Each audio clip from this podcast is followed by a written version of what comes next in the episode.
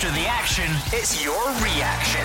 0141 951 1025. Clyde One Super Scoreboards Open Line. It's finished at Ibrox. Rangers 4, Celtic 1. Rangers' unbeaten Premiership campaign continues and they will now end the season unbeaten against their Glasgow rivals. A 4 1 victory on the day. Two goals from Kemar Roofe, one goal from Alfredo Morelos, and the final one from Jermaine Defoe. What did you make of it? It's 0141 951 1025 to get involved on the show. Rangers fans, I am pretty sure you will be absolutely delighted. But what delighted you the most? What did you make of the game? Who were the best players? What were the key moments?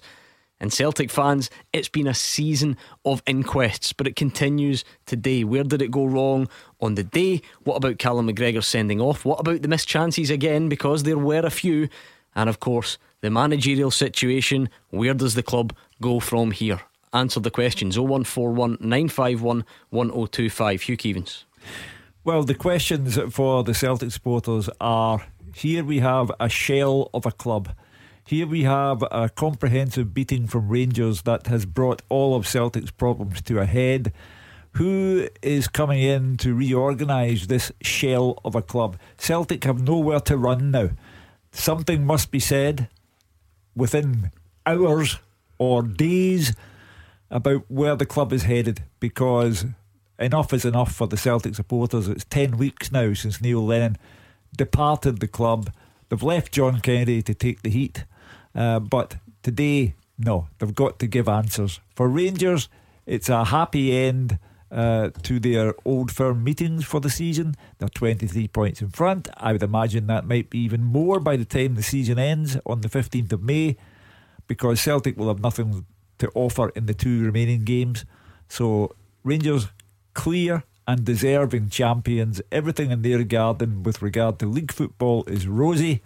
Celtic, the inquest begins. Okay, pick up the phone and give us your verdict. Oh, that's what Hugh Keevins thinks. No, with no disrespect to him, I'd rather hear what you think. 0141951 1025. Let's bring in Derek and Govan to kick things off. Derek, I'm going to make a an all out prediction here that you're quite happy after that. Oh, very happy. I told Gordon Dale on Tuesday we would scud, scud Celtic and we did. Emphatically, I'm, I'm just annoyed we didn't take another four off them, you know. Easy. Yeah, uh, yeah. I mean, it was it was a convincing win in the end. Who who was your kind of standouts, Derek? I thought Kemar Roofe was excellent. Uh, Aribo, yeah, Steven Davis, uh, the full team again. Fullbacks, McGregor, a couple of good saves, but that's what he's paid for. Outstanding. I can't believe he's not mentioned Ryan Kent. But Yeah, they were yeah. all good. I think you can make a case, Gordon. Who were the, the standouts for you? I thought Kent was a big player. Uh, Tavernier, some of these balls he puts into the box are sensational. Uh, Davis just controlled the middle of the park when, especially when McGregor went off. Um, and obviously McGregor is paid to, to make saves, and sometimes there's just little points in a game that turn McGregor terrific save from Elyounoussi. All of a sudden, two three minutes later, Celtic ten men and a goal down. But you know, you look at Roofe to get two mm. goals, and a lot of people didn't fancy Roofe to start. I was one. I said that I would have probably went with right there. I thought he deserved an opportunity. Steven Gerrard decided to go with Roofe, and it certainly paid off. Two goals. Mark, I, oh, you often hear this. Yeah, that you know that's what the keeper's paid for. But uh, every keeper's paid to make saves. Not mm. many do it as well as Alan McGregor. Yeah, and and at important times of the game, you know, and outstanding saves at that. He's, I mean, he must love this fixture, and you know, pair him with the other guys that you mentioned there, and some of the names went through a stage and a period that they dreaded this fixture. They must have dreaded this fixture because they were taking a hide in every game. Now they've grown into this, and it looks like they love playing in this. Tavernier, Goldson, Davis has always been, you know, one to stand up to the battle. But even Morelos, who was so much maligned for not turning up in these fixtures, are being sent off. Now it looks like he enjoys it. Look at his celebration. So it has went full circle. Like I said, these Rangers players endured such a hard time and a hard couple of years. Now it looks like they're uh, having an absolute ball anytime they come up against Celtic. And today's result was just icing on the cake um, and much deserved, you've got to say. Derek, explain what this bit of the, the, the rivalry means to, to your season because I'm sure you would have taken You would have taken four defeats to Celtic if it still meant you'd win the league, and you would have taken any type of league win. But to win it by such a margin and to then go a full season undefeated against Celtic and cap it off today, what, what does that mean to you? Ah, best season ever. Best season ever. I bet every Celtic fan thought they were just going to start the season, turn up and bag the 10. We've ruined it. We've ruined it big time. The team are outstanding. Outstanding is what they can. Congratulations to the team again. They're just, and we're in Celtic's heads now, and I think we will we'll run them up for a couple of seasons. Easy. Do you think it does have an impact, Derek? Because, I mean, this Celtic team has failed so spectacularly this season, and they've got so much change to come in the summer. Not many of these guys will be here, will they? That's a, it's a clear out, isn't it? They're not good enough.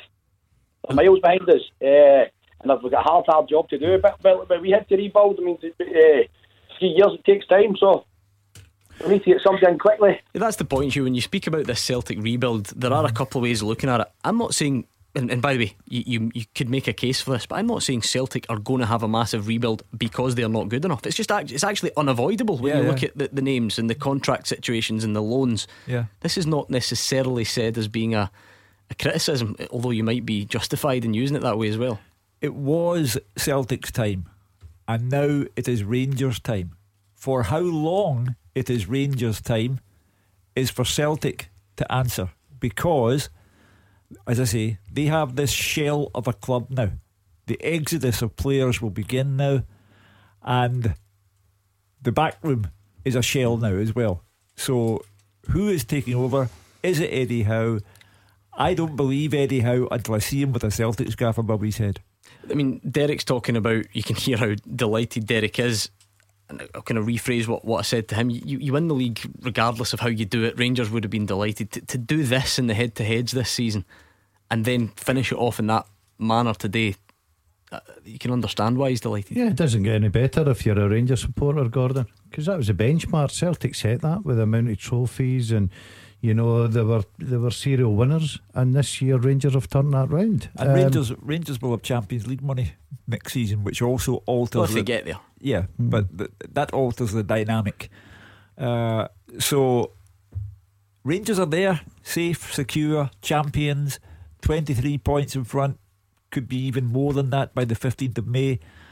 Uh, how do Celtic respond to all of this? Because at the moment, the fans are staring into the abyss and they don't know what's going to happen next at their club. Literally, don't know what is going on at their club.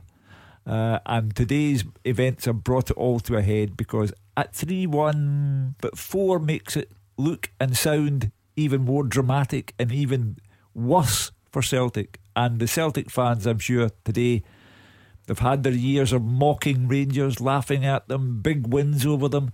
But today, it's Rangers' world. Uh, let's bring in William. We'll thank Derek and see what William made of it today. Hello, Gordon. Hello, panel. Hello.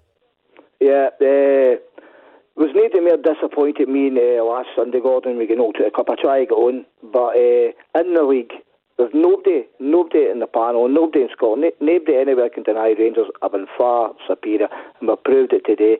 You started your piece where Celtic had chances, but I think you find Rangers have a lot more chances in that game, Gordon. Plus, you've asked who was the best players. The collective, the team, the team of today were brilliant. Um, don't get me wrong, uh, Mark, Mark and Gordon were giving uh, Roofe a hard time in their show on Thursday. He, that boy had two bad injuries. He was flying before he got the injuries, and he's proved today he was really good today. But as you say, Kent, magnificent. Some of his, some of his close control is. He, he just bamboozled them. I, I just want to get your panel's thoughts on that. I get what you're saying, but it doesn't have to. It doesn't have to be a criticism when you pick out certain players. It's not controversial to say Ryan Kent was better than Jack Simpson. You, mm-hmm. of, of course, Rangers it was a team effort. But there doesn't need to be a big problem by picking out one or two. Gordon. And I think clearly the footwork of Ryan Kent, the direct running, the trickery, the creativity was extremely difficult for Celtic to handle. Yeah, um, when he's on his game, Gordon, he's he's terrific to watch. I've got to say. Um, I like I like Ryan Kent. I just thought Rangers, yeah, as a team, I didn't think the boy Simpson had the greatest of games. I've I've got to say that, but as a team, Rangers know how to get the job done. They've got their goalkeeper there, Goldson. You can put your house on all day long, mm. ever present in that Rangers side. You've got Davis through the middle of the park, Morelos and Roofe up top. We can, or you know, just floating about. Uh, Tavernier, I keep going back to. If you're a centre forward at uh, Rangers, you must love the fact that Tavernier's playing right back. The quality balls he puts in there, you'll score goals for fun. Uh, Barisic on the other side as well, because we've seen that way Roofe's goal. Roofe plays it out to him on the move. Barisic picks him out, and mm. it's a it's a very good finish. So yeah, it was a good team collective um, performance, and I, I, I agree with William. People do talk about well, Celtic had all these chances, but I don't I don't look at it and think well. Celtic didn't win the game because they missed their chances. I think Rangers they scored four goals. Yeah. You had Morelos, I thought should have scored.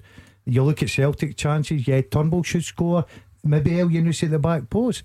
But apart from that, I don't really see, you know, where the big argument is about, oh, well, it'll be another case of Celtic missed so many chances. I just thought when McGregor gets sent off, it becomes a difficult job. Rangers in the league so far have been too good.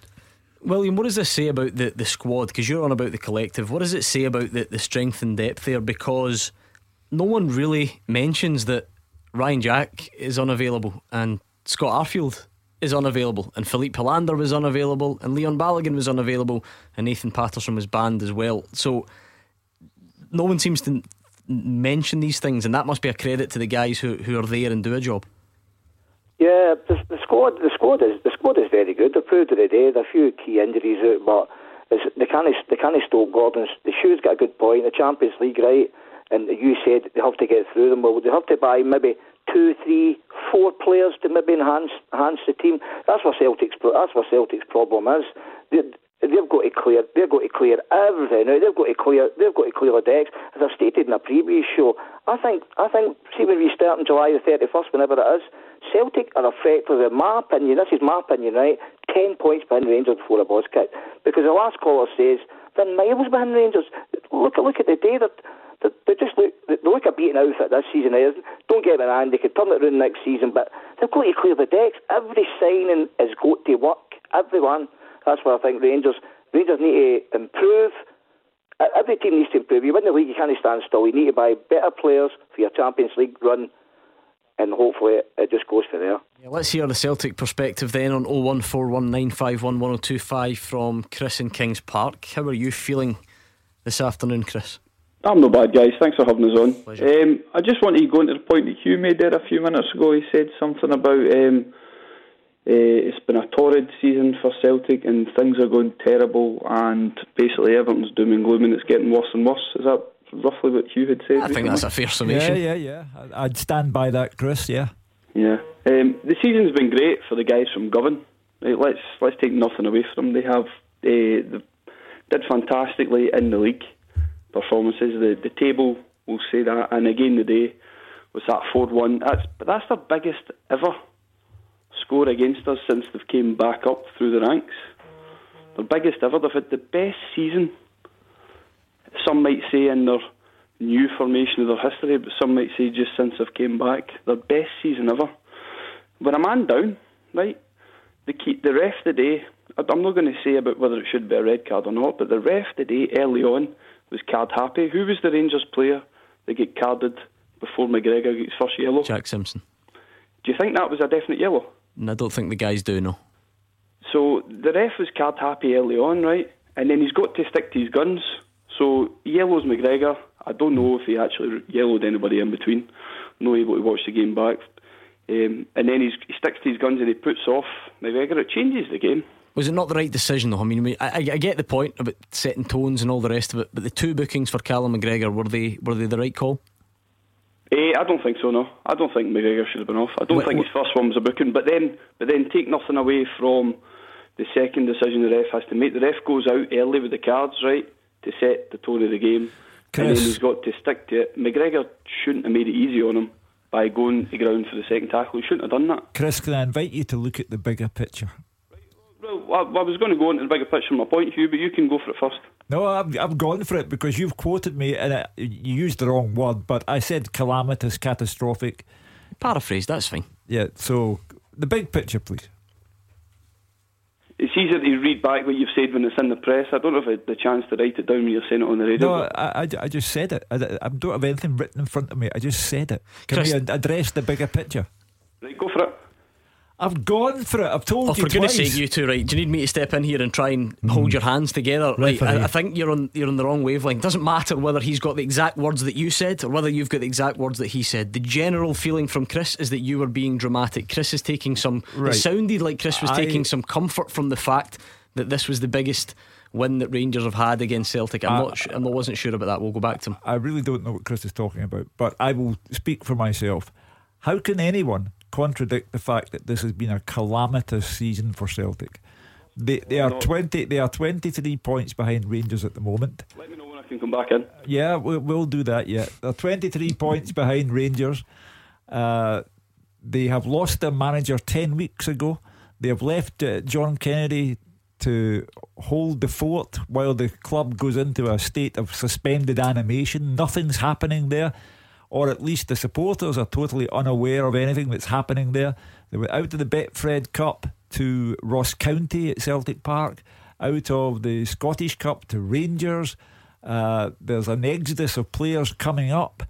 Uh, the club for me at the moment is a shell, and there is no definitive, and I repeat, definitive word on whether or not hmm. Eddie Howe is coming. So, where are they going from here? Right, Chris, which bits of that do you disagree with? First of all, Celtic's not a shell of a club, right? Haven't been a shell of a club since the season going into 94, 95, whenever we had to get rid of the Kellys, right? We're not, we're not a shell of a club.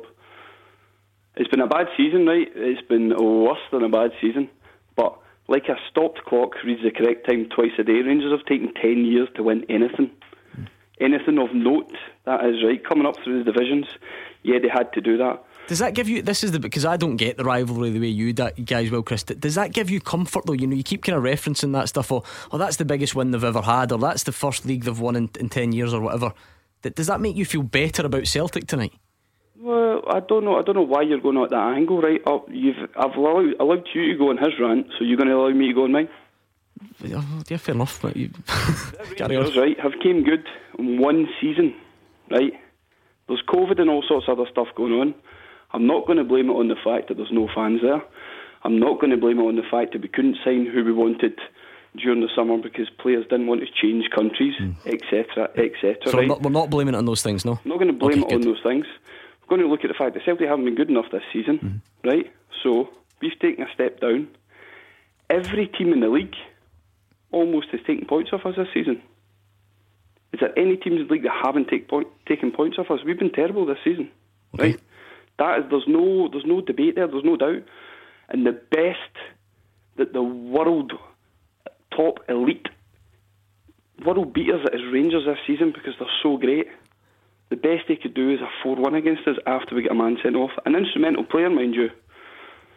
Right, so hold, come on, you, you, I, I've given you a bit of a chance here, Chris. Please allow me just to ask the question because I want to try and find out where we're going. It does sound an awful lot like you are taking comfort from the fact that Rangers could only manage four today. That's what you've just said. That that makes you what happy? That that provides you some sort of comfort this evening. The positions where we've been terrible this season, goalkeeper. Not really answering my question though. I don't know. Will you tell me what, what the answer is you want, and I'll give you it? Well, that, I'm not interested in getting the answer that I want, but you keep mentioning things like it's been a terrible season. You rhymed off a lot of things that you weren't blaming, and then told some of the things that you were, and then you're saying that.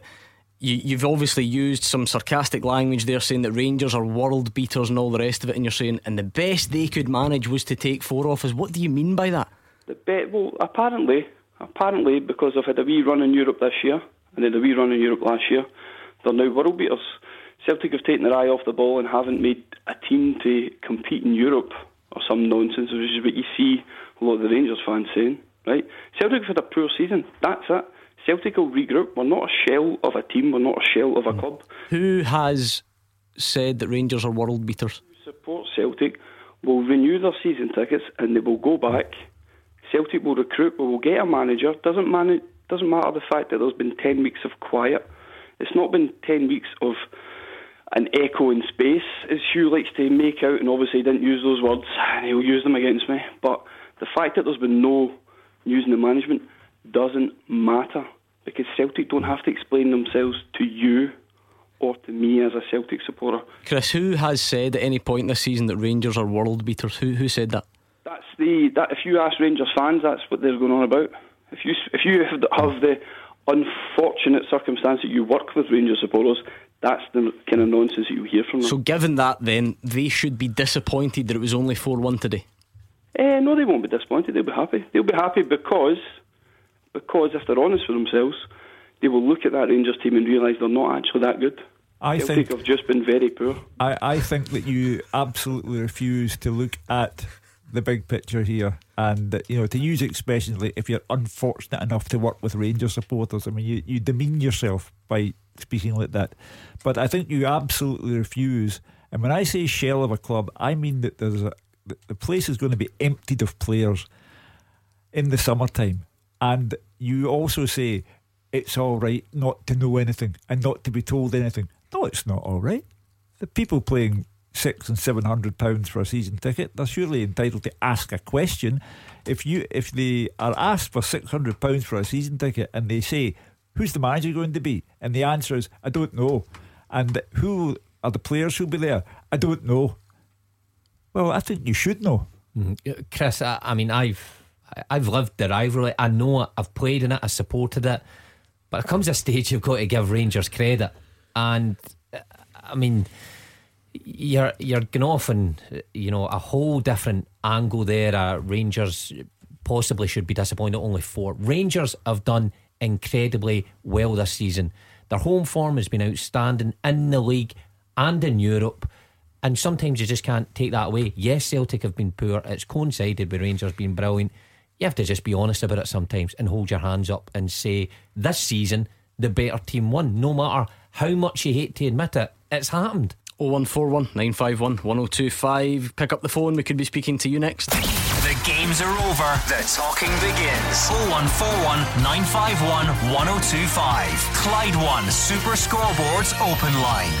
Hugh Keevins, Mark Wilson, and Gordon Dalziel are in the studio. It's been a very interesting start to the reaction to Rangers 4 Celtic 1. We're here until four o'clock. I almost said six o'clock there, Hugh. Almost got us locked into an extra couple of hours. We might need it looking at these phone lines, by the way.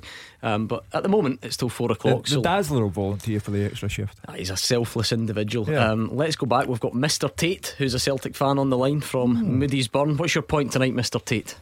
Well, my point is, it seems to be a, a bit raw, a bit raw for Hugh Keevins coming on, and mm. and seem, he seems to be slating Celtic.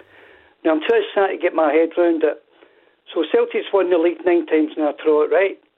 Rangers do the league this year in a trot, right? Yep. Mm-hmm. Right. Right. We've got that. That's granted, and they deserve the win. I'm not. I'm just. Com- I'm on here to complain. Now I've listened to this radio since a way, way back, a way back Richard Park days, right? A long time. Mm-hmm. But the show seems to be taking a sort of a, a funny level. Rangers is quoted, right? We've got this. We know they won the league, right? It took Gerrard three years to get that league, right? Right. There's some of the panel on. I don't know if your show's been done a different road. They've been kind of anti-Celtic. It might be raw for me, the new mate, but I'll tell you, I have Alan, Alan, Alex Rae was one of the guys who attacked Neil Lennon basically on your show. Get him sacked.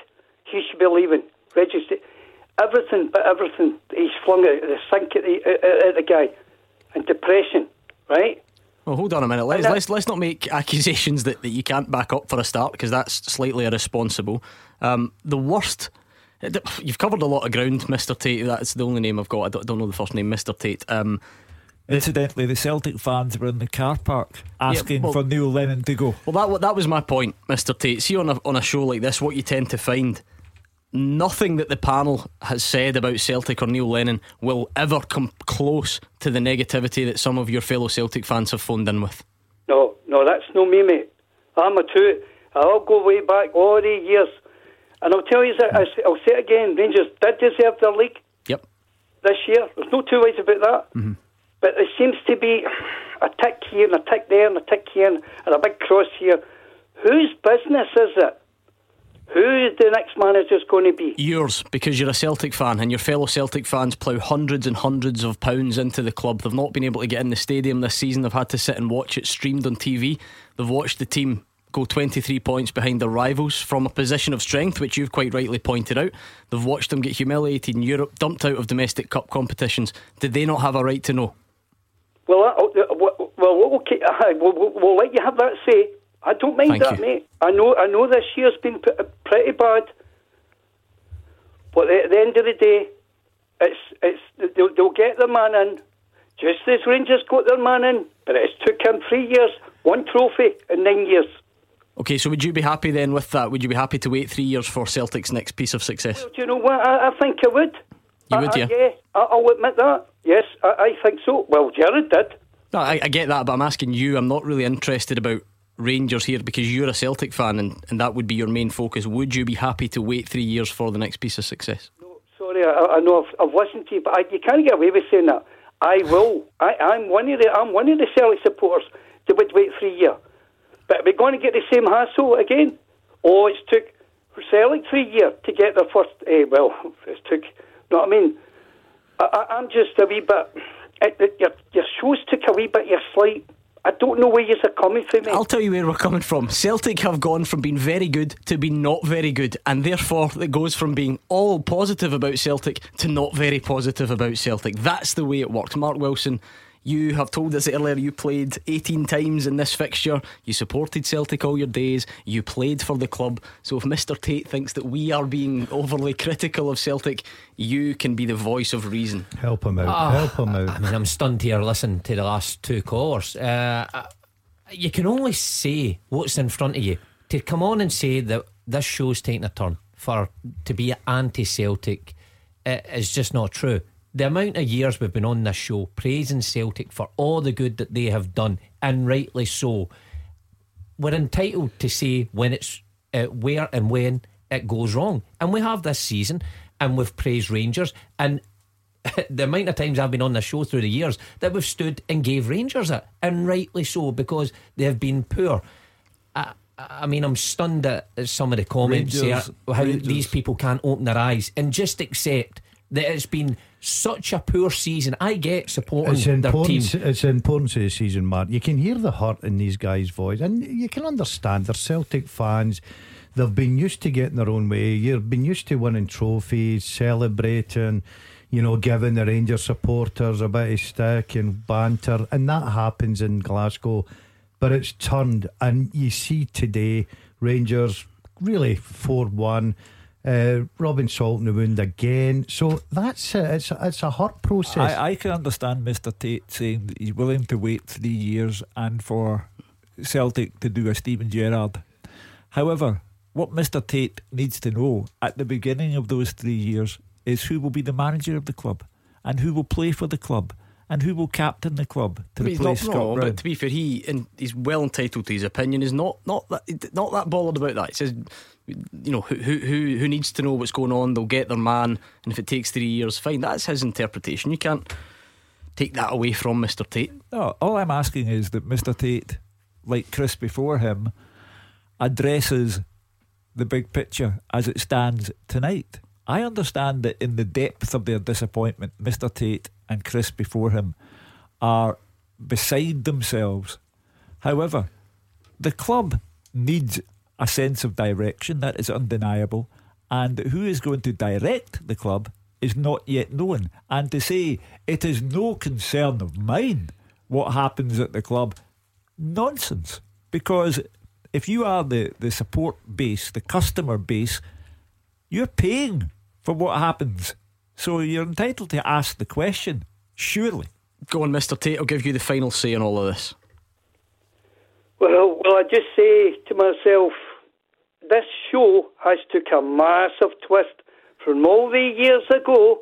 Hmm. And I'll tell you something else. It's about time your show put an even Stevens with different Celtic players, ex-Celtic players, ex-Rangers players on your show, and not to be so biased. If that is your main concern tonight, I, th- I think you might have your priorities in the wrong order, but you know what? E- each to their own. Thanks for taking the time to call in. Nevertheless, it's good to know that you listened and called, so we do appreciate it. 0141951 1025.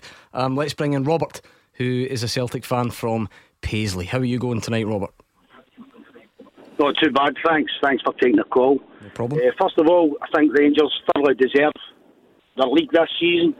I don't think they've been as good as Celtic have played the last few years. But my main point today is looking back at today's game. Mm-hmm. The referee made a massive blunder, which nobody seems to be picking up on. Callum McGregor's second yellow. Yep. If the play had been stopped, then yes, he should have been red carded with the second yellow given. Mm-hmm. However, at the start of this season, the rules were changed. And if the referee applies the advantage in that type of situation, he can't go back and then give a yellow card. So therefore, McGregor should have been on the park, and that's my point. No, uh, you, you, you can actually go back and still give the second yellow, Robert. No, you can't. Oh. There was a rule change at the start of this season Yep, that nobody seems to be aware of. Well, I, I, am fully aware of it, but you, you've been a little bit selective. So you're right. You are right to be fair to point out. But what you've got to bear in mind is what the actual offence is. Now you're right. Had the booking or any booking be for what they call stopping a promising attack, and then the goal goes in, right? I'm trying to explain. Then you would bring it. You're right, the red card wouldn't be shown. See Stephen Welsh, that's a prime example of it in the last game. Stephen Welsh took out, and I can't remember who it was. I think it might have been Ryan Kent actually, in the build up to uh, to Rangers' goal. Um, but Rangers went and scored, and therefore you're not stop- stopping a promising attack because Rangers went and scored. However, if the initial tackle is deemed to be reckless, then you can still go back and give the booking, and that's what Nick Walsh has done today. He did not intend to book Callum McGregor for stopping a promising attack. He clearly intended to book him for the recklessness, the severity of the tackle, and in that case, he's well within his rights to go back and book Callum McGregor, regardless of whether the ball goes in or not. Well, that is not what is stated in the rule book, so I don't know where you're getting that information from. I, I, I'm, I, I tried. To, I don't really know what else See, to, see to the emphasise. surprising 'cause it- thing of this, do you not think the referee actually knows the rules? you know what I mean? As much as Robert is reading out rules there, and you've tried to explain it the best you possibly can, you've got a top class official there No, but to who be fair, I mean, re- re- refs do make mistakes. Yeah, but he knows the rules in that situation, Gordon, because he clearly sees it. He has time. It's not a rash yellow card. He has time. He knows what he's doing. Look, I, I, I don't. I must admit, I don't. I don't enjoy being in this position because it's almost like this is me saying, "Well done." I think it was a red card, and then I'm then sort of arguing the point. It's far from that. I'm just trying to explain that the rules as I understand them, and to be fair to Robert, he's done a bit of research. And, and he's almost right that there was a rule change, and he's right. And if the caution is for stopping a promising attack, then you would not go book him, go back and book Callum McGregor because he didn't stop a promising attack because Rangers scored. But if the offence is for a reckless challenge, which it still was, regardless of whether the ball goes into the back of the net or not, that's where the red card comes from. I don't even have any real interest in whether it was the right decision or not. I'm just trying to explain the rules. But Well, with three t- uh, Celtic fans on so far, none of them willing to address where all of this leaves Celtic. Uh, I, I told you while the game was going on that somebody would come on and blame it all on Nick Walsh. However, you've explained your case well. That's But- the thing, not my case. I I don't want Well, this the- being the- the- confused by the- that. the rule means books- very little difference to me. the rule book case well. But the Celtic fans on so far, no one is addressing where this leaves Celtic. 23 points behind Rangers, no manager, no sign of a manager, 10 week break since uh, Neil Lennon left the club. Um, no one is willing to talk about where the Celtic go from here and what they want to see happen. What we've got so far is defiance and delusion. What about the bigger picture, Robert? I stated at the start, well done to Rangers and winning the league. They've been the best team this season. Uh, unbeaten in the league says it all. But for to answer Hugh's point, I never came on to make that point. And my point wasn't to blame the referee. I was making one point, which was I believe that the referee shouldn't have red carded them. That sounds a little bit like blaming the referee, though, does it not? No, I'm, I'm talking about one instance. I'm not talking about the whole game. Okay, fair enough. Celtic players should have put the ball in the back of the net. That might have helped. Yeah, you're right. There were obviously chances in there. Thank you to Robert and Paisley. 01419511025. More of your calls next. After they play, you have your say. 0141 951 1025. Clyde One Super Scoreboards Open Line. Hugh Keevins, Mark Wilson, and Gordon Dalziel are here. It's been a lively start to the open line after the game at Ibrox today. It finished Rangers 4, Celtic 1. We're here until 4 o'clock, so there's still plenty of time to get your calls in. Let's bring in Chris, who's a Rangers fan from Dumbarton. Sum it up for us today, Chris. Hi, how you doing, guys? Um, first of all, I'll, I'll, jump to the defence of your show because I think that some of the criticism's been a bit unfair. Um, I've, I've been a fairly regular caller over the last kind of three years or so, and I think when, when Rangers have been down in Sorry. No, honestly, I was going to say I, I really do appreciate it. I, I genuinely don't think it's necessary. So I, I, really appreciate you taking the time, and it's very kind of you. Um, but we won't lose any sleep over it. So again, I appreciate you taking the time. But you're more than welcome to crack on and enjoy your your team's performance today. No, no, that, that, that's fine. I was just going to say, I, I think it's unfair. Um, I think he's a, down the middle. Even Mark Wilson, apart from his um, advertising career aside, well, uh, I think he's been down the middle.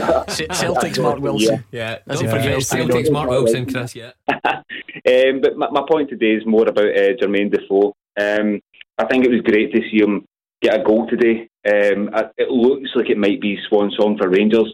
But I think it's one of these things that you're going to be sad to see him go. He's not played a massive amount games for Rangers, but you look at his stats, they're almost incredible. And I think he's the kind of guy that we'd love to have about the, the dressing room going forward, if it's a coaching role or, you know, anything like that. Um, you know, last weekend we had the, the penalty shootout, and, you know, we, we, we didn't kind of come out the, the right end of it, but he's the only guy when he stepped up to, to a penalty, you thought he's going to stick it away he's the ultimate professional. He's probably the best striker of the ball we've got in Scotland. And I think for for me, um, Jermaine Defoe today, that, that was the highlight of it. Um, was that he got his goal. You can see how much it meant to him when he scored it, and I think he's going to be a sad loss to, to us and uh, and Scottish football in general when, when he does retire. He's an utter gentleman and the, the consummate professional. So just want to see what your, your thoughts were on that panel. Yeah, it'll be interesting, Hugh. He may well be one that in, in the summer. I think we asked can Andy Halliday's insight. He always stuck with me, saying that even even if he does stay, he thinks it would probably need to be on sort of reduced terms, given yeah. the reduced role that, that he would play going forward. We saw this season he wasn't included in the Europa League squad. Might that might that be Jermaine Defoe going out on a high? There was an extra dimension to his celebration when he scored the goal, and the way that James Tavernier and uh, Jermaine Defoe come off the park together um, there, there did seem to be that farewell element to it. I think he would be used only sparingly if he stayed at the club. I'm not sure you can accommodate everyone on the coaching staff who comes to the end of their playing career. He may also want to get back to England where his family will be. Um, so it might suit all parties concerned. And he has gone out on, for a Rangers player, the ultimate high scoring against Celtic. And on the 15th of May, he'll collect his uh, championship winners' medal. And it's probably the right time for the parting of the ways. Hugh, I know what you're saying there that there's not room for everyone, but I think that you'll you've got to keep as many good good people round about you. Defoe comes into that category. Look at the career. Now, I wouldn't say he's the best striker uh, in Scotland, but what I would say is if I had my last two pens to put on somebody finishing, I'd put on Defoe. I think he's the best finisher, just a natural guy. He's shown that over his career. Now, surely, if Defoe, and you might be right, you make a great point there.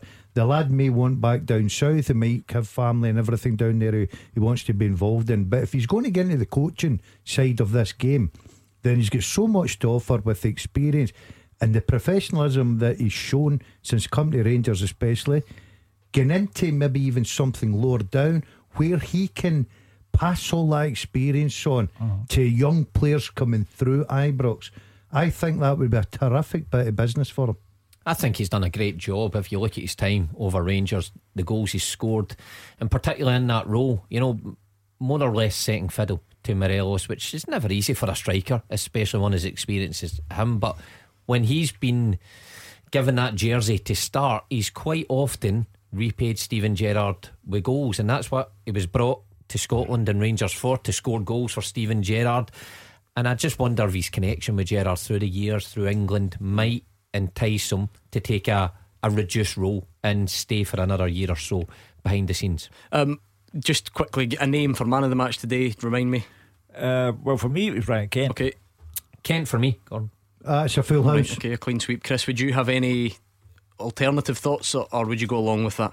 I think uh, I think Kent, uh, Kent absolutely deserves it today. He embarrassed a few players at, you know different times of the game, so I, I think absolutely. And uh, had um, Aribo Nick not taken the ball off him earlier on in the game, he could have another one stuck at the net. So I, I would absolutely agree with that. That type of performance, and because of the fixture and it being on TV, and let's let's be honest, there's a lot to like about our game, but it is the one that it's the one fixture that people from out with maybe pay a bit more attention to this there's a compliment in here. I don't think I'm trying to sell off Rangers players, but might it be the type of summer where Rangers have to deal with a bit of interest in him?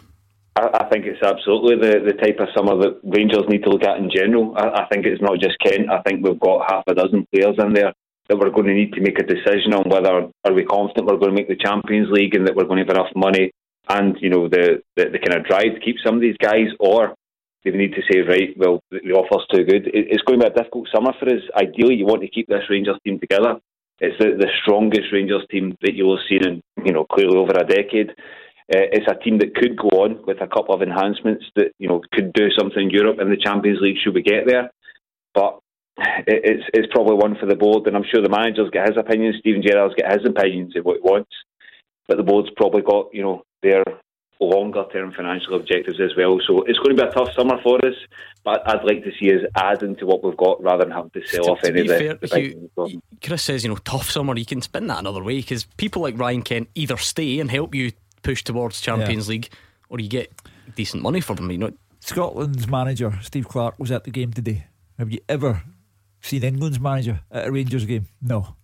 Uh, and we know Leeds United, for example, are one of the clubs who are particularly interested in Ryan Kent. If Ryan Kent wants to have a chance of an England career, I think he'll have to play in England. You don't get Gareth Southgate up here at all. Well, it depends what the driver is, Mark Wilson, because he's got a much better chance, you would imagine, of playing Champions League if he if he stays in our in our league. So yeah, uh, and I think you get certain kudos by playing Champions League. But I do agree with Hugh. I think if he's going to play for England, then he would he would have to play in the top league in England. And I only say that because well, you go back years and years to the amount of successful English mm. players we've had in this country. Going back to you know Chris Sutton, and Alan Thompson were playing UEFA Cup finals, didn't get a look in then, and I think Kent does have the attributes, but I think he would have to apply his trade there to be taken seriously, unfortunately. And it's it's just a you know a downside to our game up here that we don't like. We think we can compete down there, but there's still the snobbery from the English side of the game that they need to play down there. I think that side, Gordon. Maybe we are getting ahead of ourselves now. On on days like today, how difficult is he to stop? Uh, very. That's why I think this. Uh, we all gave him man of the match. We all agree on that. Other people at the stadium uh, gave it to Davis, and there's an argument there as well. But he's one of these guys, Gordon, on his game, he's a real crowd player. He's just got everything in his locker. Um, my only criticism was probably about a year or so ago when I said he was playing instead of a seven million pound player, a seven pound player. So Mister Tate can take that bias, and I come in for a lot of criticism, but he's up to his game now. He just looks like a player that's playing with so much confidence. He's settled into the team. Uh, he's some of some of the stuff he does is incredible. I says to you, don't get me wrong, I'm not comparing him, but you know, I was very fortunate to play with one of the best sort of uh, players like that, flair player in Davie Cooper, that was an absolute treat to watch. Kent's in that sort of a mould grown into mm. that. He's got everything. Fullback's nightmare, Mark Wilson. Oh, he certainly is. I, I mean, especially uh, you mentioned it in, in the game, Gordon, where the positions he's choosing to play now. You know, when he first came to, to this country, he was an out and out winger who would hug the touchline, and he was pretty decent at that as well. But now he's picking up these positions inside left, inside right, more central positions, and that's just a nightmare if you're a fullback. But even a centre midfielder, you've seen Scott Brown have a tough time trying to manage him in recent games. Uh, that is a modern winger. They don't just hug the touchline these days. They come into areas that is difficult for people to pick up, and his return's been much better in terms of goals and assists. He's at the the cutting edge of everything good Rangers do. And if a bid comes in, you would not be surprised. But how much would it take to lure him away from Rangers? It'll be an awful lot of it. Chris, thank you very much. Let's bring in Paul in Port Glasgow. Paul's a Celtic fan. How would you sum up your thoughts this afternoon, Paul? Hi, Gordon. Hi, panel. Um, first time caller. Um, I'm phoning because I'm just kind of baffled by my fellow Celtic fans um, making up excuses for today. I mean, Rangers were by far the better team um, and hats off to them for winning the league. You know, the league table shows that. Um, the points tally show that. They're still unbeaten in the league. So I don't understand all these excuses. Um, what I learned from today was that Callum McGregor is not a captain in my eyes at all, uh, with Scott Brown leaving. Um, and John Kennedy uh, shouldn't be near the, the club either um, because he's not in his interim role, he's not performed for us. He's not made the right, correct decisions, and um, just kind of hoping that Eddie Howe will be in the door maybe tomorrow. Mm. The, way, the way Celtic make announcements, you know, two days before Brendan Rodgers was announced, Celtic said there was no clear cut candidates, and then two days later they announced Rodgers. So just to hear the, panel, the panel's thoughts on that. Just, just wonder, just to elaborate, Paul, you say Callum McGregor not a future Celtic captain. Is that based just purely on that sending off today? Yeah, because it was a sending off. It was two yellow cards. Um, and if you're a leader, you do, you don't you don't do that. Scott Brown has though in the past. He has in the past, but you know today of all days, you know it's Celtic's last chance to to uh, break uh, Rangers unbeaten, mm-hmm. and they didn't do that. And Cal McGregor just rush of blood to the head, and um, it's it's not good enough in my eyes. Is that fair. Hugh, on Callum McGregor? Uh, Callum McGregor is no Scott Brown in terms of leadership, uh, a focal point for inspiration. I don't think he is a Scott Brown, but then who is? But I'm grateful to Paul for at least having moved us towards tomorrow rather than the referee, what's going on in the past. Paul says he's hopeful that Eddie Howe will be coming in. Well, someone should tell Paul where this whole matter stands. Uh, and get back to the point, focus on the point, not Mr. Tate's point or Chris before him. The point is, we know what's happened. There's a 23 point gap. The league's gone. When when is this club going to move forward? And that is the only issue here. Nothing to do with mm. Callum McGregor's two yellow cards, Turnbull's sitter, all that stuff.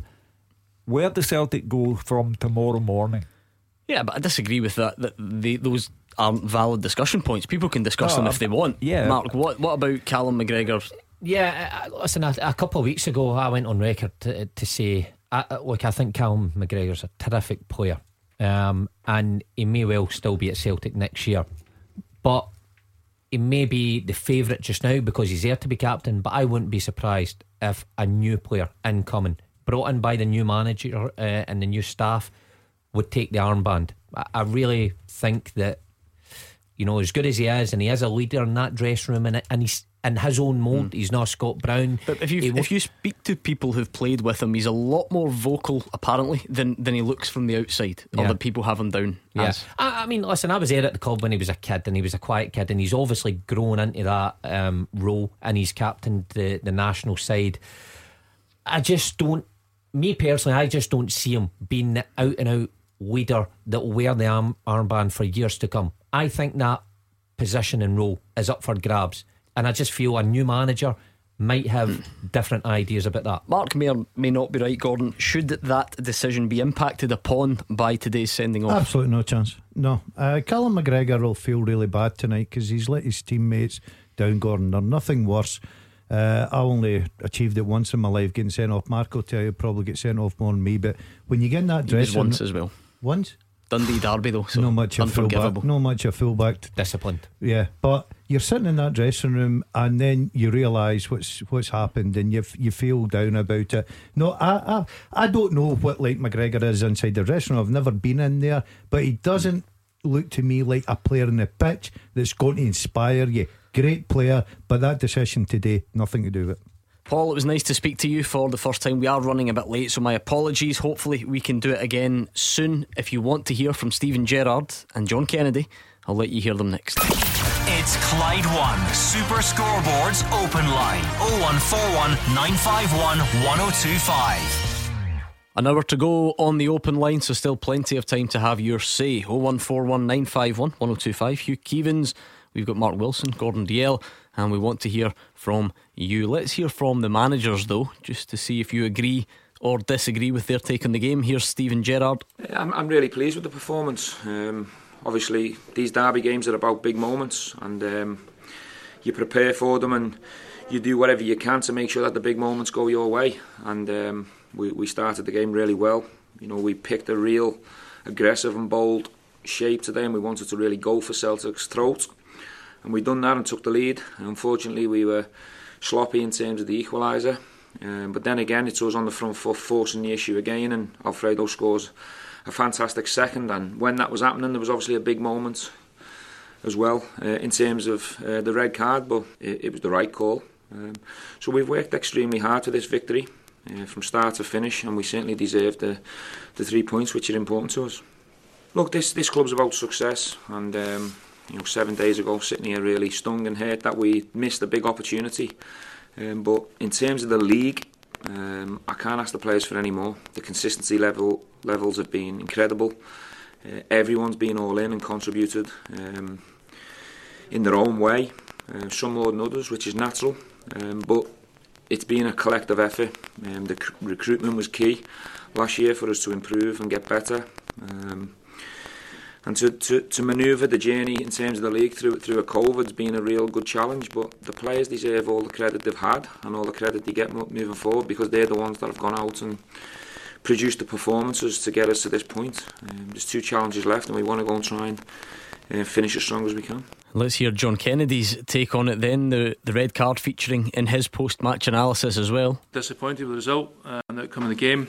Again, the red card's decisive moment in terms of Rangers scoring at the same time of as Callum been sent off. So also that swings the game in Rangers' favour. Um, and then we get ourselves back into it. And then again, just in, in key moments, defending our box, we weren't you know strong enough. And then again, when we did have our chances, which is always going to be hard to come by with ten men, we just couldn't get a ball in the net. So kind of a bit of what we've been, but again, made it all the harder because of the referee's decision on the red card. I think it's a bad decision. Not the second one, the red card, because he's on a yellow and he makes a tackle into ground. But asked the referee for clarity at half time. Why did you book him in the first uh, and before that? Why did you give him a yellow card?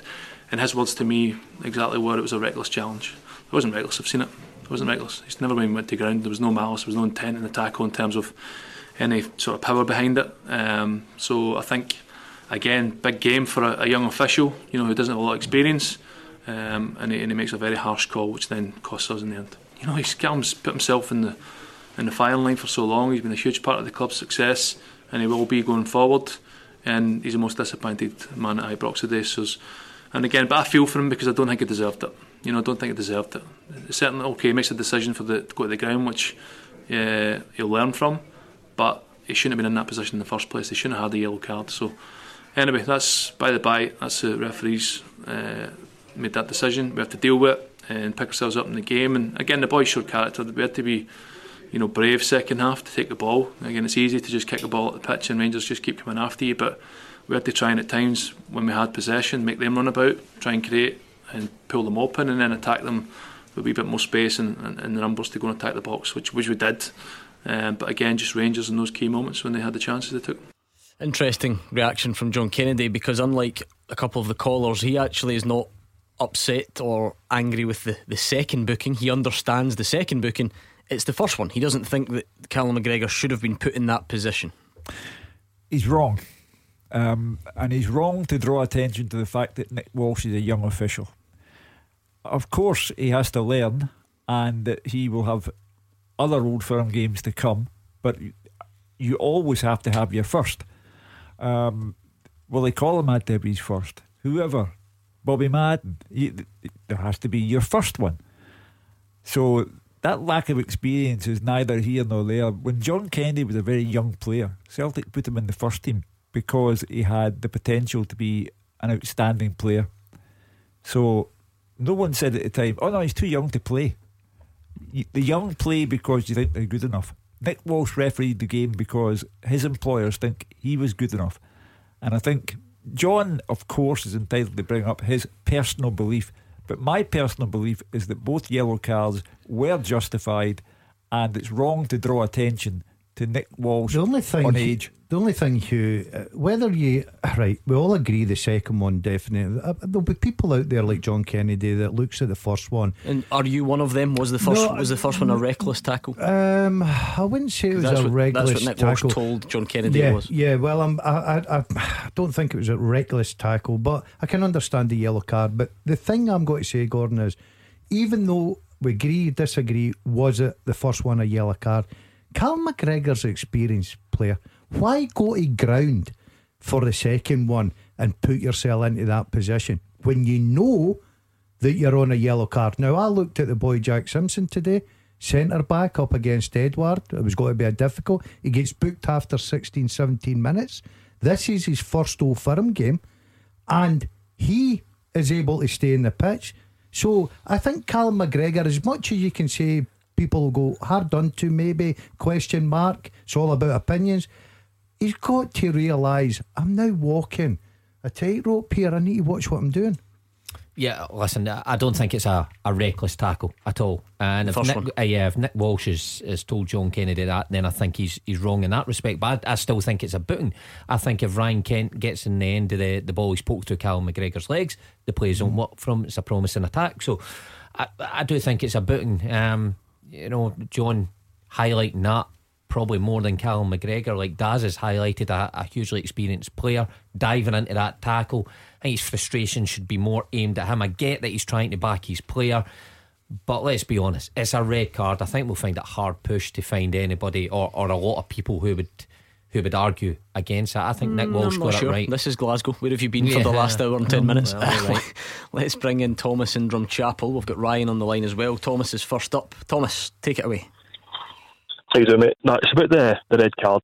Uh, I don't think it was a yellow card for the first tackle, but he's made a referee decision to make. The referee made that call. He's booked him. Why are you diving in? The second one, you don't need to dive in there. There's, there's no, it's not there anyone in behind. He's in front of the back four. The back four are still there, but yet he's diving in and lunging in. Absolute reckless tackle to give away. And to, to mark it off, they go and score. But for John Kennedy to come out and say basically the red card's the reason why they get beat, that's absolute nonsense. We were pathetic today from all over.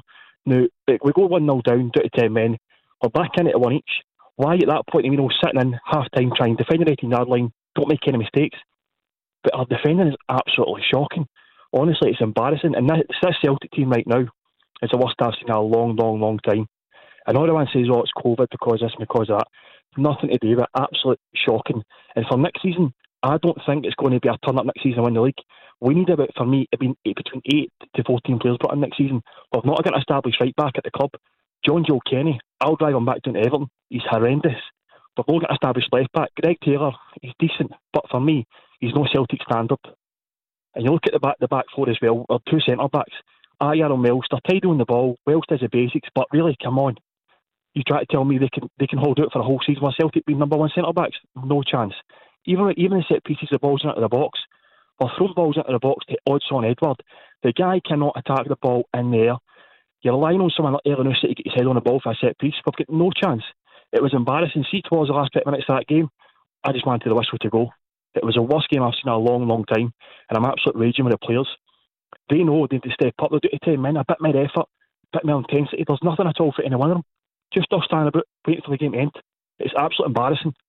I don't think you're alone, Thomas, when you said that you, uh, 20 minutes to go, you wanted that game to end. I think some of the players would have wanted that game to end as well. Um, to address one of your first points, you know, when Celtic get the equaliser and you're saying why don't they sit back and defend, I think you answered your own question when you ran through the back four because Celtic can't afford to do that. I think John Kennedy and even Neil Lennon towards the end of his tenure looked at that back line and thought the best way to defend is attack because they've not got the players to defend their 18 yard box and invite crosses in. They don't have two dominant centre halves who can deal with cross after cross from Tavernier and Barisic. They don't have two fullbacks who can say to Kent or Aribo or whoever it is, go on in, take me on. And nine times out of ten, you won't beat me. They don't have that. And that's why I think. Even though defend in, but slow the game down. Take, take the pace out the game, stick, take, the, yeah. take that sting out. Because anytime Kent got the ball, something's going to happen. Yeah, yeah. No, listen, I, am on your same side here. Is he? Yeah.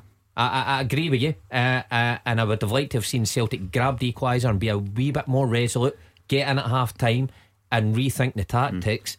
But they're just so Mark, fragile and weak at the back. I agree with you. I don't, and I understand what Thomas is saying. On paper, it sounds brilliant, but I totally agree. I don't think that back four and their goalkeeper would have been good mm. enough, even sitting deep and sitting, you know, trying to waste a bit of time again at half time.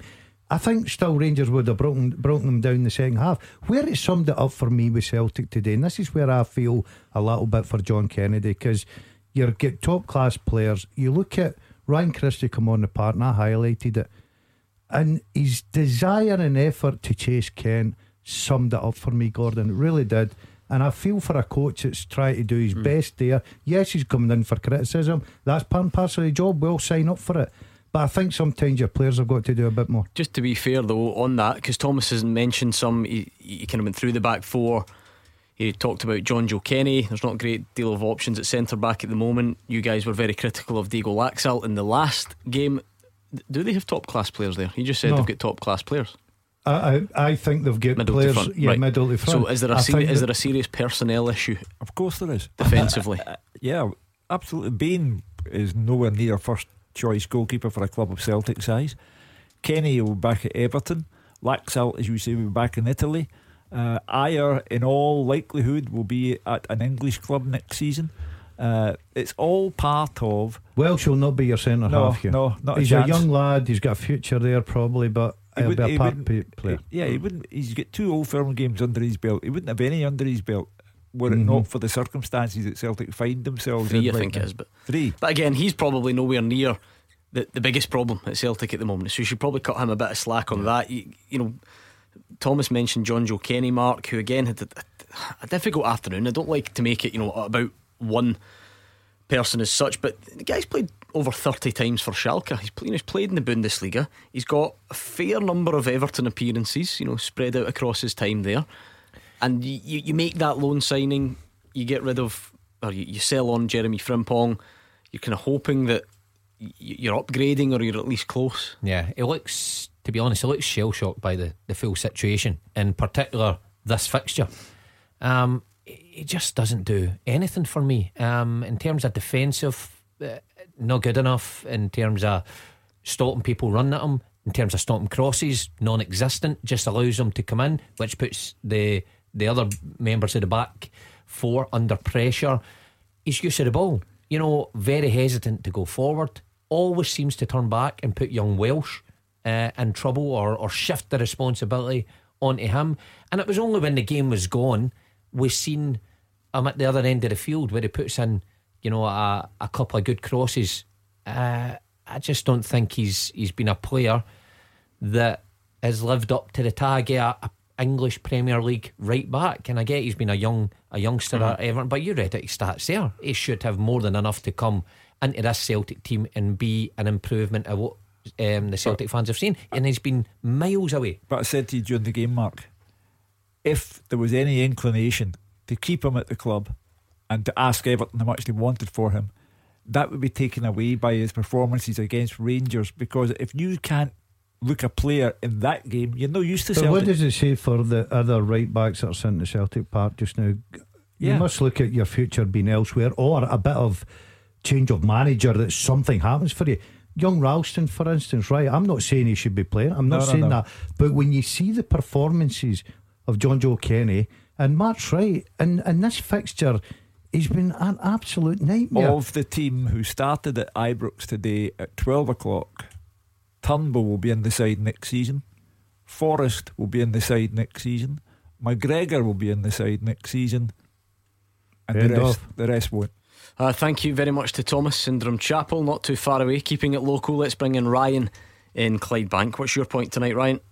How you doing, panel? Hi. Um, just basically, um, before I start, I would just like to say um, congratulations to the Rangers. Well deserved it this season. They've been a better team throughout the whole campaign.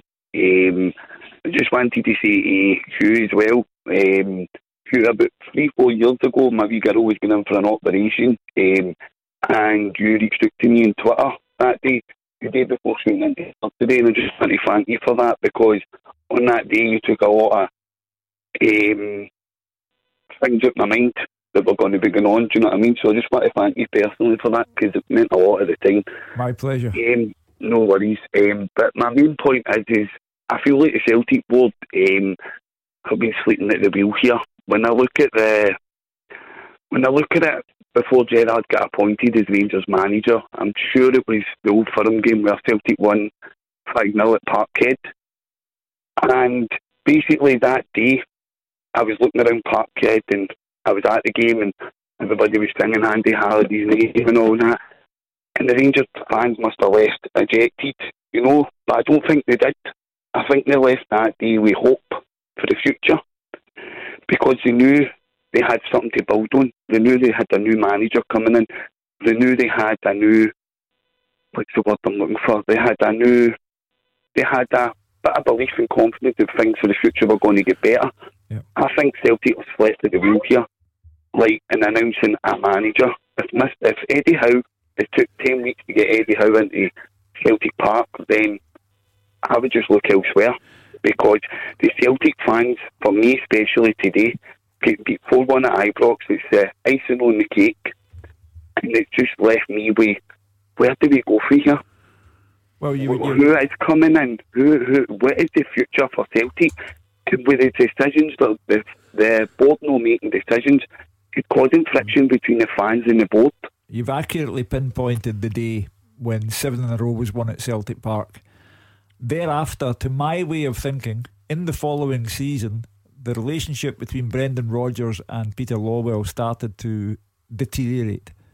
Players were brought in, and there's the infamous quote when Marian Shved was signed, and Brendan Rodgers said, Another winger, we've got millions of them. That started the deterioration in the relationship, and halfway through that season, he was off to Leicester City.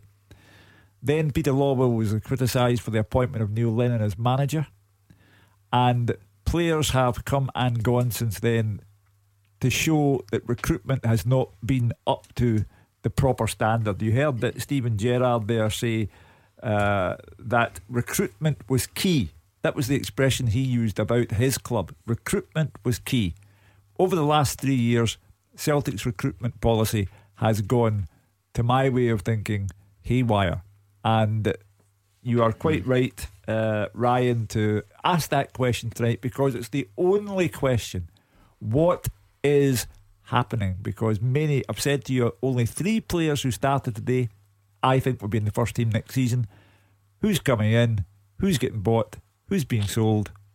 Anyone? Any ideas? Anyone? I get the uncertainty. I think it, it should be said Eddie Howe is still the favourite to become the Celtic manager. That's not me saying it's, an, it's a, a definite stick on, far from it, but he's clearly still the favourite. Celtic are still hoping he's going to be the man.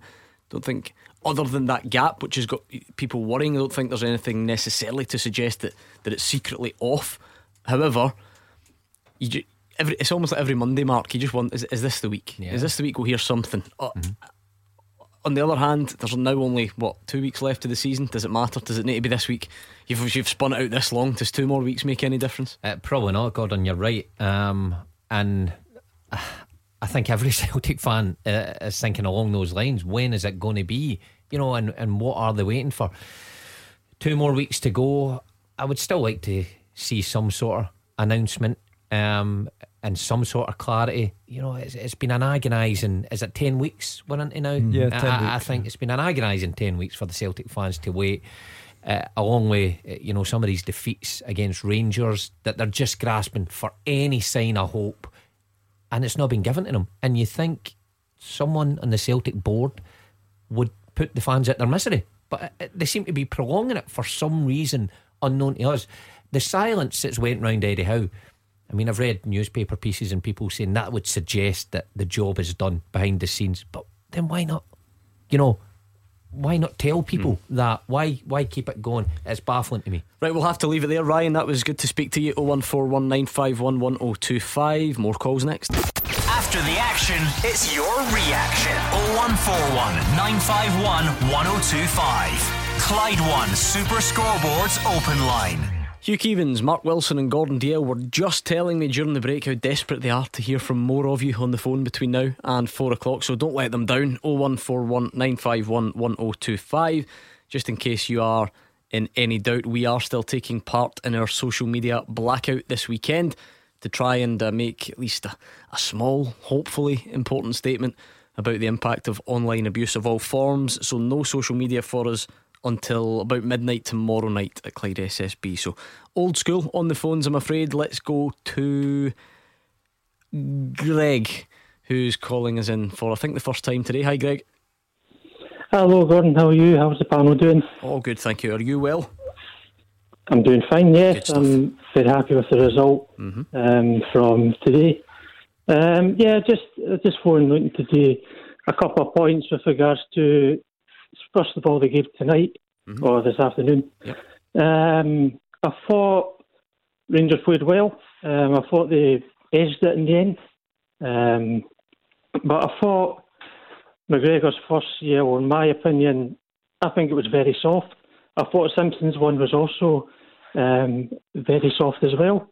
Um, but I don't think they could have arguments with regards to the second yellow. I think that's an absolute given that's a red card after that, and you can't dive in like that. Yeah, I think um, the, I think the guys sort. I think the guys kind of agree with you, Greg. Actually, the time Jack Simpson's booking, you're yeah. kind of looking at that, and and that does lead to, to the question some people have been asking: Does that set the tone? Then does that does that mean that Callum McGregor almost has to get booked for his first challenge because you've booked Jack Simpson? I think Nick Walsh can only answer that. I, I still think, it, you know, McGregor's merited a booting. I, I still think, regardless of Simpsons, uh, and I know people, Celtic fans, will be shouting at the radio nonsense, but I think when Kent nicks it through his legs, it's a promising attack. Whether, it sets, it, whether it sets the tone or not, Mark, you can't you can't put yourself. Jack Simpson, right? We'll all agree. I don't think was a booking, but Jack Simpson played the full game. You know, he didn't put himself in a position where he could get the next yellow, where McGregor did. So I don't think you can look at the referee. I think you've got to blame McGregor for putting himself in that position. How do you think Jack Simpson did, Greg? Because it was obviously one of the, you know, the first. I think it was his second start, and a lot of scrutiny on this fixture. How did he do? Um, I thought he was mixed, Gordon. If I'm being honest, um, I thought at times he looked comfortable, but also at times I think he's partial fault for the first the Celtic goal. Um, I think Ajer's. I think it's just too easy for Ajer um, and he gets caught a bit with the ball a couple of times. But apart from that, I thought he'd done okay. Um, personally, I think he's one for the future. I think Helander and Balogun, once they fit, they'll come back into the centre back fold with Goldson. That's my opinion. Um, I sort of uh, agree and disagree. I thought he was probably, if I was given marks out in the paper, he'd be my lowest mark for Rangers. But I'm going to excuse him, Gordon, because whether a crowd there or not, it's still a massive game for him. And you know you're getting judged and scrutinised in everything you do. Uh, I don't know whether the booking put him off a little bit, but he seemed to get caught a few times for me. But he'll only get better, and he is one for the future. Um, right now, I don't think he's one that's got to be pushing Helander and Goldson's the steady one that's always playing. You've got Balogun that can come in there, but we'll wait and see. Next season's really his season, to be honest. Yeah, I think we should start by saying, Mark, it would be unfair to make a snap judgment. It's his 2nd mm-hmm. start. Yeah. Um, but overall, how, how did you see it? Pretty much like Daz. I thought, look, if you just went into that game none on anything, I, I think at the back five, including McGregor, you could see the one that he's the one that's just come into it. You know, it doesn't look as uh, solid as when Helander or, or Balogun was in there. But look, he, he's a young lad. He's getting to know the game up here. He's setting start. I think he's one for the future, and I think Rangers have done the right thing by playing him today. I know they didn't have much choice, but uh, it'll work out well in the future for him. I think. Uh, what else is on your mind today, Greg? Um, I was just I was talking to your producer Carl with regards to maybe a couple of signs that far as Rangers should maybe look at for next season just to strengthen the squad further. Um, the two I had in mind was Josh Doig from Hibs and Lewis Ferguson from Aberdeen. See what the panel's thoughts on that. I think they both could add. Um, first of all, back up for Barisic, who's obviously been um, injured today. Hopefully, it's not too serious. And then I think Ferguson can also offer some backup to for the likes of Ryan Jack and mm-hmm. and Kamara Davis because Arfield and Jack have been getting quite a few injuries recently. So I think just the, another option there wouldn't be a miss in my opinion as well. Obviously, there's been interest in Josh Doig from clubs down south. He's had some season, hasn't he? Yeah. Uh, and Hibs have to bear two things in mind. They want to get top dollar for him, and they're more likely to get that from an English club than Rangers. And uh, secondly, if you can avoid it, you'd rather not sell to a rival, and you'd rather he went to England. Um, with regard to Lewis Ferguson, I'm quite sure that uh, Derek's boy would uh, love to go to Rangers at one point in his career, but Stephen Glass is trying to build something at Pittodrie and build it around players like Lewis Ferguson. So again, um, I, I, don't think that they would be inclined to sell him, and certainly not to Rangers. Every player's got the price though, don't they? And mm, I think if the money was right and with the family background. I'm sure, I know it's Lewis's career. I'm sure Derek would love nothing better for him to follow in his footsteps. I think the boy Deutsch, uh, Hibs, Doig. Doig, sorry, I think he's a terrific prospect. I really do. Go on. I remember watching him at the beginning of the season. He played a sort of pre-season closed door game, obviously with no fans, against Celtic, Celtic Park, and the boy stood out. And I thought this boy's got a future. He's broken into the first team. He's been great. He really has. But Hugh's right. There'll be a lot of big clubs in England. Hmm. keeping an eye on him. This time last year, if we had this discussion about promising young Scottish players who might go and make an impact at the big two, Lewis Ferguson's name would have been mentioned. Yeah. Perhaps be, maybe a bit because of the season that's been at Aberdeen. I'm not sure he's had these his best season that, that we've seen. But we wouldn't have mentioned Josh Doig back then. He's been a revelation this campaign. Yeah, well, Josh Doig uh, a couple of seasons ago was at Queen's Park, wasn't he, on loan? Uh, and then he came back to Hibs. He got his chance and he's took it. I do think it's a position that Rangers will look at uh, in the summer. Not that you know Barisic is doing bad, but he needs backup, and he, he picks up the occasional injury. I, I think Bassey, who's came in, mm, still question marks over him. So I don't think that would be a bad option. But Hugh rightly says, I think Hibs will be looking for a good bit of cash for him, and will Rangers be prepared to pay that? I'm not so sure. Some interesting suggestions, Greg. It was nice to speak to you. Hopefully, you will do it again sometime. Let's move swiftly on to Paul, who's also uh, a Rangers fan, and see what he's got. Hi, Paul.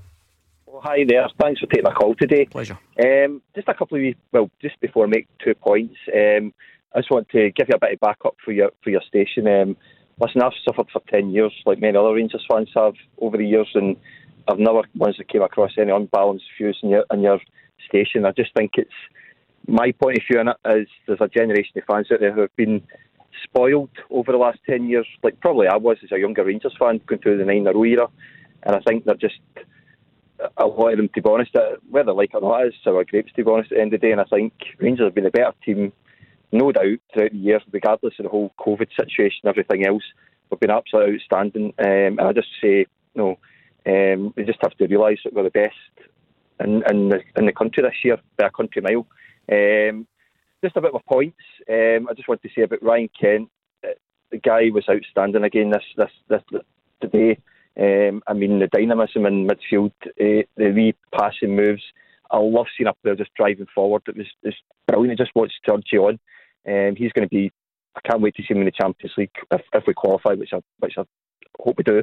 Um, and just as well, what the panel's thoughts about this is, um, it, there's been a big debate about who's who's outstanding Rangers player for this year. Uh, no question for me, it's been Allan McGregor. The guy saved us about, I think, 15, 20 points.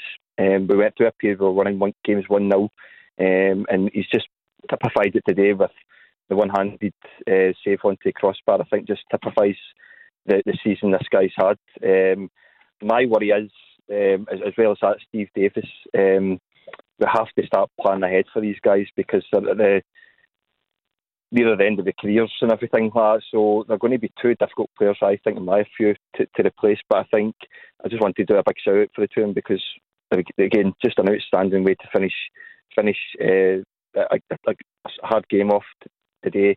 Um, and I just wanted to see what the panel's thoughts of that were. How important have they been?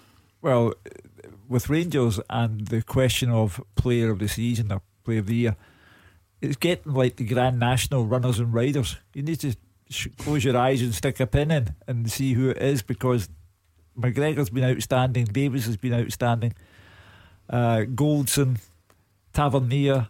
So whoever gets it will have deserved it. How you replace McGregor? I said at the very start of the programme that Celtic have the biggest replacement headache on their hands uh, for the last 17 years since Henrik Larsson left the club in terms of how they replace Scott Brown.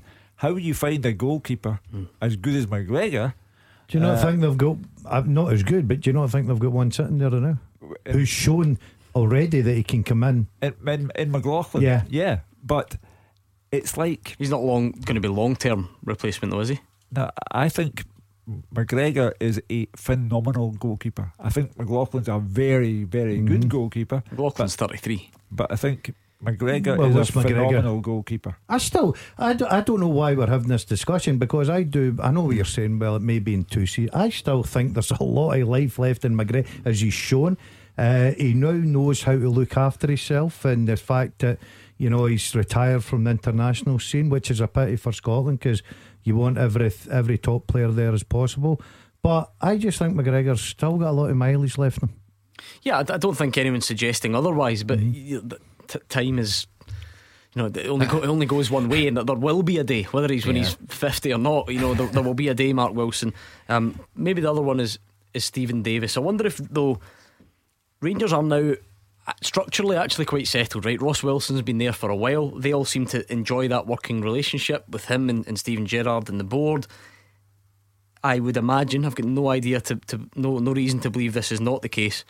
Ross Wilson will be succession planning for Steven Davis Oh, right of now. Of course. I mean, when he's 36 just now, um, and although he's played, I mean, uh, is it over 40 games? Yeah, it would have been well over 40 think it's games over- this I think it's over almost 50. 60, I Yeah. think, for- for And club still and country. playing international Yeah, and, football. uh, although he's played that amount of games this year, those are those numbers will go down. So listen, if you're sensible about your job, which Rangers have got a sound backroom team, they will be planning for the future. But I think Steven Davis has certainly got a lot of football in him, uh, as well as Allan McGregor. But the the one thing you've got to say, it's always a danger bringing players back to a club. I think if you look at the overall history, at any club bringing a favourite back, they very rarely succeed. But those two have not only succeeded, they they've went to the top of the pile and a, a team full of uh, you know high performers this season. So the Rangers fans will be desperate for them to stay. How long can they keep them for?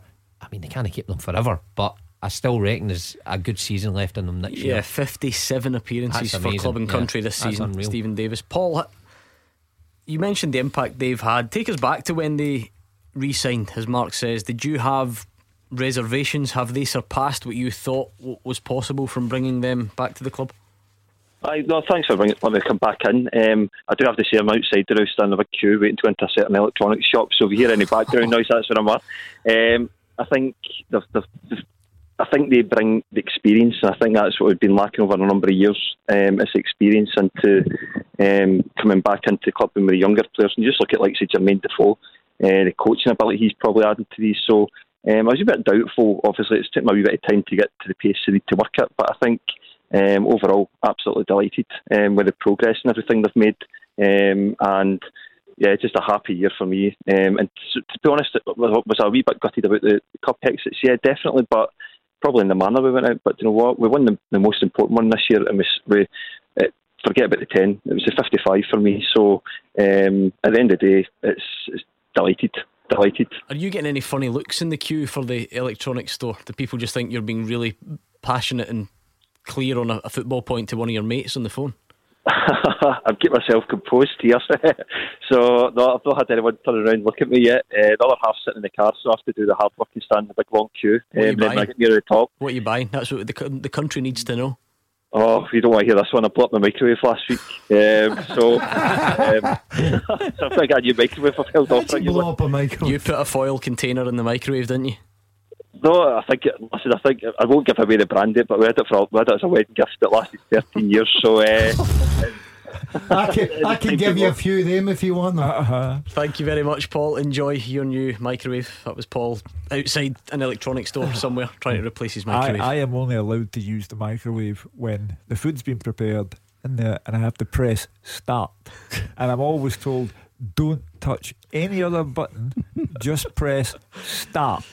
That sounds like wise instructions from Mrs. Keevins, having seen how you deal with, with technology. I mean, don't get me wrong, microwaves aren't exactly at the cutting edge of modern technology, but you're limited. Thank you again to Paul. We're going to speak to Steve. Stevie, um, who's in Queensland, Australia. It's twenty to one in the morning, and I'm gonna about I'm about to keep him waiting for a couple of minutes. but I'll Oh, speak to him soon. After the action, it's your reaction. 0141 951 1025. Clyde One Super Scoreboards Open Line. We're into the final parts of tonight's Clyde One Super Scoreboard. I'm not going to keep this guy waiting any longer. It's now quarter to one in the morning in Queensland, Australia, and Stevie has taken the time to call. You must have something on your mind if you're up at this hour calling us, Stevie. Ah, it's easy peasy. Thanks for taking my call, guys. Uh, hello, panel. Hello. I've been on before. How are you going? No, it's just uh, just watching that game tonight, and probably all of this season. I just thought Celtic lacked, um, even with Scott Brown on the pitch today, lacked a bit of leadership. Um, and when Scott Brown went off, I thought they were pretty clueless. Um, I look back, you know, like two or three, four seasons ago, and okay, at the end of his career, Roy Keane came up to Celtic, a guy with uh, a lot of experience. Okay, and then I think it was around about the same time, or maybe a season before that, Celtic were looking for a centre half, and there was uh, rumours of John Terry. I'm looking at guys with experience, some guys of these ilk, you know, along with the young players at Celtic just now, because I thought like guys like Stephen Welsh, and I think they're all pretty young, and two or three old heads would do them no harm. That's my thoughts. What's your thought? Uh, well, I do think any team needs a mix of youth and experience. Um, but when you look at that, that Celtic team, Stevie, with, with Scott Brown on the pitch and Callum McGregor, I mean, they're two hugely experienced players. I know Ajer's young. James Forrest started the game. He's not exactly inexperienced. Yeah, so there is enough experience, but the game, I, I think I know your point. The game has moved on through the days Roy Keane was a a leader, but he was surrounded by another six men, and you had one or two young younger guys. The game is a lot softer now, in my opinion, in terms of leaders. Um, but I think a new manager will come in and add one or two bits of experience into the side What- uh, what the- next year. the whole they could do a whole show on this, right? But this concept of leadership, I, I wonder if we're a bit caught up in, in the old fashioned use of that word, right? Because you talk about Scott Brown and, and how can Celtic, you know, replace him as, as a as a leader. What, what does leadership look like? Because the, the, the the captain who's going to lift the trophy this season is James Tavernier. Uh-huh. I don't think he's a baller and shouter. I don't think he's going to grab people by the scruff of the neck. I don't think people are scared of him, right? And if you talk about inexp- uh, fine. Allan McGregor and Steven Davis. Again, though, Steven Davis, pretty quiet, I would imagine. In fact, I'm sure Andy Halliday said he was particularly quiet compared to some of the big characters there. Are, are we not? Are we not fooled a wee bit about what leadership actually you know is? what, Gordon? I think a good leader sometimes, in people's eyes, comes with the best team. If your team's winning and the captain's wearing the armband, but you don't see him say a word, there's always be he's a great leader because he leads by example how he plays and he, he's likeable in the dressing room. Equally, Scott Brown, who's a, a shouter and baller, if his team's winning, he's a great leader. If they're not winning, oh, he's he's lost his leadership skills. I, I think it's an easy accusation sometimes to, Paul Lambert, throw teams. Paul Lambert was a, was great for Celtic, but he wasn't a Roy Aitken. Stevie mentioned Roy Aitken. He wasn't a Roy Aitken. He wasn't a Billy McNeill, uh, a Danny McGrain, but he got the job done. However, Celtic are now in the market for um, a good leader of men now, I think.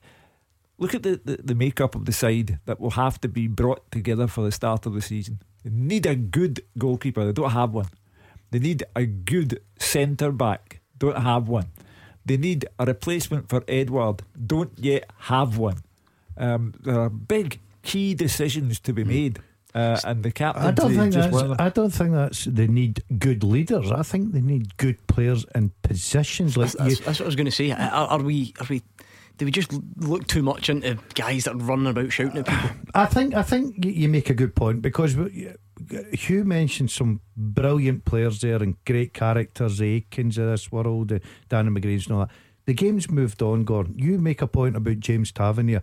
Doesn't strike me like, you know, he's in people's faces. He's he's he's pulling people through a game. You know, so I think Celtic, rather than look at this, right, we need to replace Scott Brown. And Scott Brown's been magnificent for Celtic. They need good hmm. players in positions now. That's, That's why I going to take responsibility. goalkeeper, Centre back, centre forward. So. Stevie, after watching that tonight, as it is for you, how, how are you feeling about next season and about the big picture? Is it all doom and gloom, or, or are you still optimistic? There's uh, a lot of potential there, in my opinion, uh, with like Turnbull, etc., James Forrest there.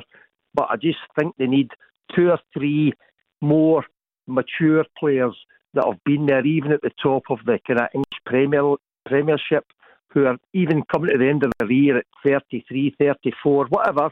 You know, somebody that can mentor the younger players like Stephen Welsh, etc., etc. You know, just somebody that can uh, encourage them, and they've got the experience, who've been there, seen it, done it. That's what I think Celtic are needing. Yeah, I mean- my opinion.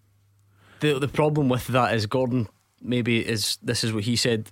What you know, be a be a player first because maybe I guess Shane Duffy was brought Well, in for, that's for a perfect like that. example. You've, you've. Uh, that's what I was just he about was the to experienced centre back. He's Yeah. an international. He's played English Premier League. That's what he was brought for. But they found out that in this Celtic team, he's not not particularly good. So regardless of his experience or whatever, Yeah, and you go back to the Rangers captain, and he doesn't need to be that guy because everybody in that pitch is taking responsibility in every position, and it makes it easy for you to um, to manage a game. I just think Celtic need to get the priorities right about getting players, quality players, into positions that can take responsibility and play that position. Stevie, it was a pleasure. Get yourself to bed, and we'll speak to you soon. Bravo. Thanks a lot, Good guys. man. That was Stevie in Queensland, Australia. I You- can't believe you you are putting popular. people, people to bed on this show. it's usually our job. Tam to sleep. is going to round things off. I think I'm looking at the clock here. Tam and Barrhead, take it away, Tam. You're the final caller. How are you doing? Good, thank you. um, I just want to kind of say to you, uh, if you agree on this or not, do you not think Celtic we need to spend big um, next season to compete with Rangers? Maybe about 30, 40 million pounds? I don't think they'll Yeah. spend that, that much money, Tam, but they do need to spend. It is glaringly obvious that Celtic need to spend, and they need to get at least half a dozen players in, and in the key positions of goalkeeper, centre back, and main striker. Ajeti will never do it. Griffiths doesn't even know if he's going to be there next season. Klimala's been sold. Edouard will be sold. There are a variety of key decisions that have to be made. Money has to be spent. I now invite Dermot Desmond, Peter mm. Lawwell to give us some indication whatsoever of who's going to take the key decisions, how much money is going to be spent, because tomorrow they're sending out forms to supporters to say, would you give us £600 for a season ticket, It's, please? it's how you spend the money. I was just about to throw that back to Tam. I'm glad you, you're wise. You're I'm- wiser than I'm, you look. I'm doing Uh, a good job today. Tam, is it not about how it's spent rather than totals? The reason I ask, right, because we used to hear this exact point on the other side of the city. See, when Celtic were wiping the floor with Rangers, we used to get calls who would say Rangers are five years behind, and then it turned into 10 and 15 all of a sudden. People were saying they're 15 years behind, they're 100 million away. Tam, your team signed Scott Arfield, Allan McGregor, Steven Davis, Glenn Kamara, Joe Aribo, Connor Goldson for next to nothing. Granted, money was spent on the likes of Kent and Roofe and so on, but next to nothing. Rangers, a couple of seasons progression, Celtic, a couple of seasons regressing, and all of a sudden Rangers go and win the league.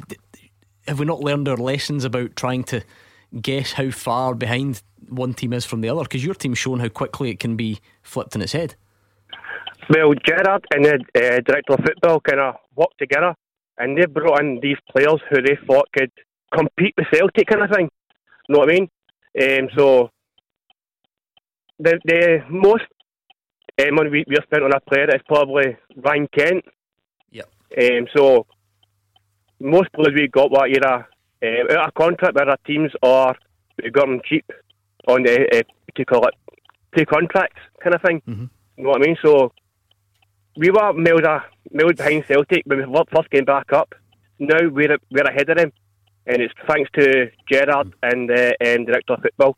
Yeah, and, and that that's that's my point, Mark. You know, I, I remember it well. Headlines and calls to the show. Rangers are fifteen. It's going to be fifteen in a row. They're, they're going to need a Yeah. hundred million. That's the type of hyperbole we used to hear. Um, Shows the power of a good scouting department and a good relationship with your manager. That what Rangers have achieved now goes back not to the summer, but goes back, you know, a, a couple of windows and and further. Celtic have got an awful lot of work to do to get to that point. They need to get the people in, in place first and foremost. Then that needs to be matched by Dermot Desmond trusting them enough to give them money. Uh, and then the manager to have a say on the players. Uh, that's why the Celtic fans want this to be happening now and not on July the 1st because it takes a long time to put it in place. Spending money is easy. It's how you spend the money gone. And it needs a bit of both, doesn't it? Right? Because that history lesson we just went through Mhm. there, Rangers continued to get better, but Celtic couldn't keep strengthening. They couldn't do it. They perhaps stood still, and then they definitely went backwards. And it's it's a combination. I don't know. Rangers might keep getting better for the next 10 hmm. years, but there's just no guarantee of that because football is very fluid and it changes all the time. If you're going to summarise today, you're going to summarise it by saying this is the watershed moment for Celtic. For the first time in 22 years, they have gone through a season unable to beat Rangers. They are now 23 points behind Rangers, and it might get worse before the season ends. Now they know just how much ground they have to make up to be on a level par with Rangers or better than Rangers. And now the club has to move forward and they must bring in the people who are going to take them forward sooner rather than later. Yeah, I do agree. Um, I think that it was summed up today when the Rangers manager said, and he, he made sure he made a point of it. Recruit, recruitment was key, and that's where the, suc- they got the success. Celtic are going to be the exact same this summer, Gordon. I don't. I, I'm not worried about their money. I'm not worried about the fact that the, they've got money there to spend. It's how they spend spend it because last close season they didn't spend it particularly well because the evidence is there from goalkeepers to centre forwards. Shane Duffy's on big money, so they will have to spend it wisely. And you can always go out there as long as you get good players. It's worth every penny. That's your understatement of the season. They did not spend it particularly well. Mark, did we learn anything that we didn't already know today? I don't think so. I think everyone knew how strong Rangers have been this season, how weak Celtic have been in both boxes, and it was highlighted today. The guys are right. Celtic have got a lot of work to do, but they're not chasing a sitting duck. Rangers will improve as well in the summer. It's an awful lot of work with short time to do it, and wouldn't fancy having that job to do. But who knows if Celtic will somehow announce their new manager in the coming days. Well, it has been quite the afternoon. Always a big game when these sides meet. It finished Rangers 4, Celtic 1. Kemar Roofe with 2, Morelos and Defoe on the score sheet. Edouard with 1 for Celtic, who had Callum McGregor sent off. You do get the feeling it is about the bigger picture rather than just what happened today. And that means we are in for quite a week. So make sure you join us at 6 o'clock tomorrow. We'll go over it all again. And in the meantime, stay right there. The chart show is up next. We'll see you at 6 tomorrow.